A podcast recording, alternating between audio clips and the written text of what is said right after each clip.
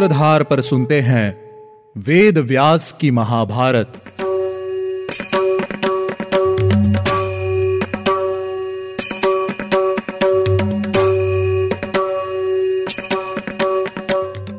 Hello listeners स्वागत है आपका वेद व्यास की महाभारत के सत्रहवें एपिसोड में।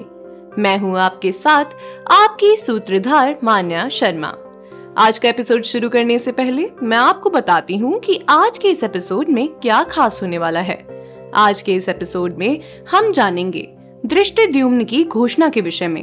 एपिसोड को शुरू करने से पहले हम लेते हैं एक छोटा सा रिकैप पिछले एपिसोड में हमने पराशर मुनि की जन्म कथा सुनी और साथ ही साथ पांडवों के पुरोहित के विषय में भी जाना। अपनी यात्रा पर आगे बढ़ते हुए पांडव द्रौपदी के स्वयंवर के लिए प्रस्थान कर रहे हैं। चलिए उनकी इस यात्रा में हम भी उनके साथ चलते हैं। सभी पांडव पांचाल नगरी में आ पहुँचे हैं। अब धीरे धीरे सभी राजकुमार भी राजधानी में एकत्र होने लगे। दुर्योधन भी कर्ण के साथ वहाँ उपस्थित था। वहाँ भिन्न भिन्न देशों से कितने ही महाभाग ब्राह्मणों ने पदार्पण किया था। राजा द्रुपद वहाँ पधारे हुए सभी नरपतियों की भली भांति स्वागत सत्कार एवं सेवा पूजन कर रहे थे। वे सभी राजा स्वयंवर देखने की इच्छा से वहाँ बनाए हुए मंचों पर बैठ गए थे। उस नगर के समस्त निवासी भी यथास्थान आकर बैठ गए। उन सबका कोलाहल मानो समुद्र के भयंकर गर्जन के समान सुनाई पड़ता था। वहाँ की बैठक शिशुमार की आकृति में सजाई गई थी। शिशुमार के शीरो भाग में सब राजा अपने अपने मंचों पर बैठे थे। नगर से ईशान कोण में सुंदर एवं समतल भूमि पर स्वयंवर सभा का रंग मंडप सजाया गया था, जो सब ओर से सुंदर भवनों द्वारा घिरा हुआ होने के कारण बड़ी शोभा पा रहा था। उसके चारों ओर चार दीवारी और खाई बनी हुई थी। अनेक फाटक और दरवाजे भी उस मंडप में बनाए गए थे। विचित्र चंदोवे से उस पूरे सभा भवन को सजाया गया था। वहाँ सैकड़ों प्रकार के बाजे बज रहे थे। अंगूरू धूप की सुगंध चारों ओर फैल रही थी। चंदन के जल का छिड़काव किया जा रहा था। सब और फूलों की मालाएँ और हार टंगे हुए थे, जिससे वहाँ की सुंदरता बहुत ज़्यादा बढ़ गई थी। उन्हें भीतर से सोने के जालीदार पर्दों और जाल से सजाया गया था। फर्श और दीवारों में मणियाँ लगाई गई थी। उत्तम सुख पूर्वक चढ़ने योग्य सीढ़ियाँ बनाई गई थी। बड़े बड़े आसन और बिछावन आदि बिछाए गए थे।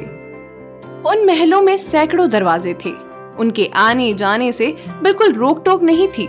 सभी लोगों के लिए भांति भांति की शैयाओं तथा आसनों से सुशोभित उनकी दीवारों और अनेक प्रकार की धातुओं को रंगोल किया गया था। वह राजमहल मानो हिमालय की तरह सुशोभित हो रहा था। इस प्रकार सोलह दिन बीत गए। सोलवे दिन अत्यंत मनोहर समाज जुटा। उस दिन अग्नि देव को तृप्त करके ब्राह्मणों से स्वस्ति वाचन कराकर चारों ओर बजने वाले सभी प्रकार के बाजे बंद करा दिए गए। बाजों की आवाज़ बंद हो जाने पर जब स्वयंवर सभा में सन्नाटा छा गया, तब विधि के अनुसार दृष्टद्युम्न द्रौपदी के साथ रंग मंडप के बीच में खड़ा हो मेघ के समान स्वर तथा मेघ गर्जन की सी गंभीर वाणी में यह मधुर वचन बोला। यहाँ आए हुए सभी भूपालगण, आप लोग ध्यान देकर मेरी बात सुने। यह धनुष है, ये बाण है और यह निशाना है। आप लोग आकाश में छोड़े हुए पाँच पैने बाणों द्वारा उस यंत्र के छेद के भीतर से लक्ष्य का भेद करेंगे। मैं सच कहता हूँ, झूठ नहीं बोलता, जो कुल सुंदर रूप और श्रेष्ठ बल से संपन्न वीर यह महान कर्म कर दिखाएगा, आज मेरी बहन द्रौपदी उसी की धर्म पत्नी होगी।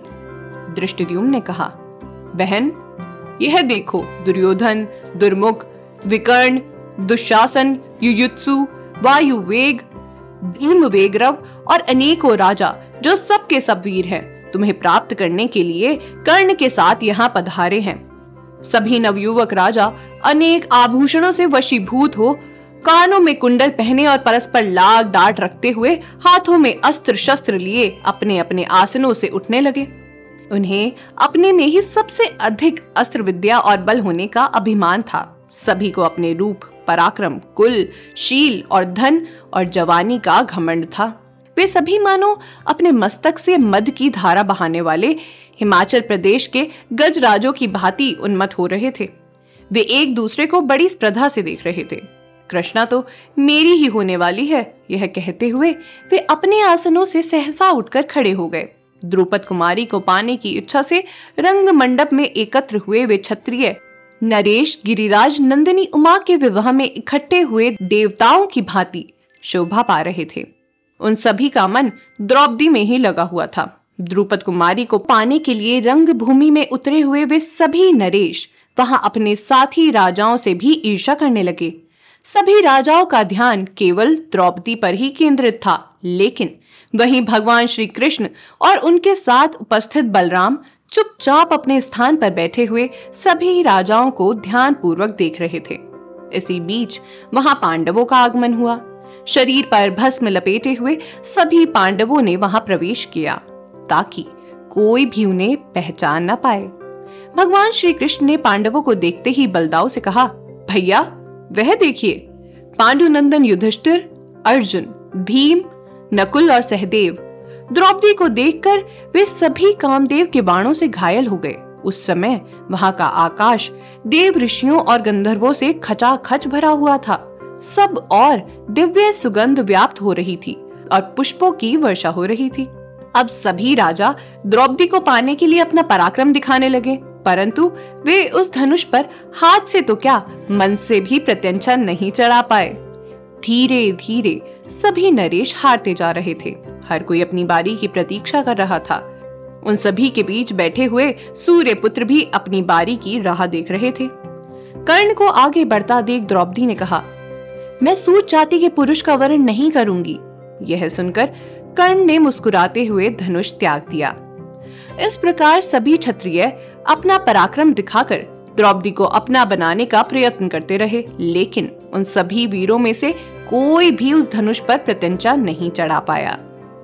जब सब राजाओं ने उस धनुष पर प्रत्यंचा चढ़ाने के कार्य से मुँह मोड़ लिया, तब महान धनुर्धारी अर्जुन ब्राह्मण मंडली के बीच से उठकर खड़े हुए। अर्जुन को धनुष की ओर जाते देख बड़े बड़े ब्राह्मण ज़ोर ज़ोर से कोलाहल करने लगे। कुछ ब्राह्मण उदास हो गए और कुछ प्रसन्नता के मारे फूल उठे तथा कुछ चतुर एवं बुद्धिजीवी ब्राह्मण आपस में इस प्रकार कहने लगे, ब्राह्मणों, कर्ण और शल्य आदि बलवान जब इस धनुष पर प्रत्यंचा नहीं चढ़ा पाए तो भला ये ब्राह्मण कैसे स्वयंवर जीत पाएगा? लेकिन इस वीर में शक्ति और उत्साह है। यदि यह असमर्थ होता तो धनुष के पास नहीं जाता। अर्जुन ने सभी को देखते हुए धनुष पर प्रत्यंचा चढ़ा दी और लक्ष्य बीन कर धरती पर गिरा दिया। इंद्र के तुल्य पराक्रमी अर्जुन पर दृष्टि डालकर हाथ में सुंदर श्वेत फूलों की जयमाला लिए। द्रौपदी मंद मंद मुस्कुराती हुई कुंती कुमार के पास आ पहुँची।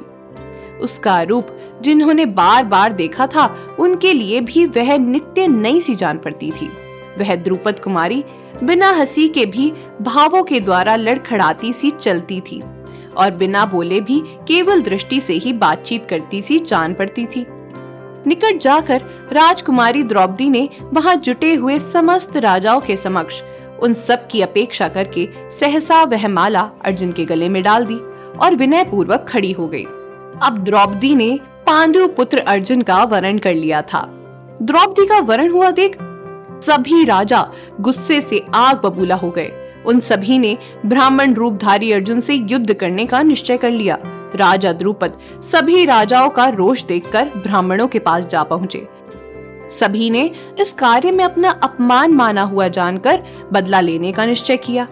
यह सब देखकर भीम ने गजराज की भांति दोनों हाथों से एक वृक्ष को उखाड़ लिया और उसके पत्ते झाड़ दिए।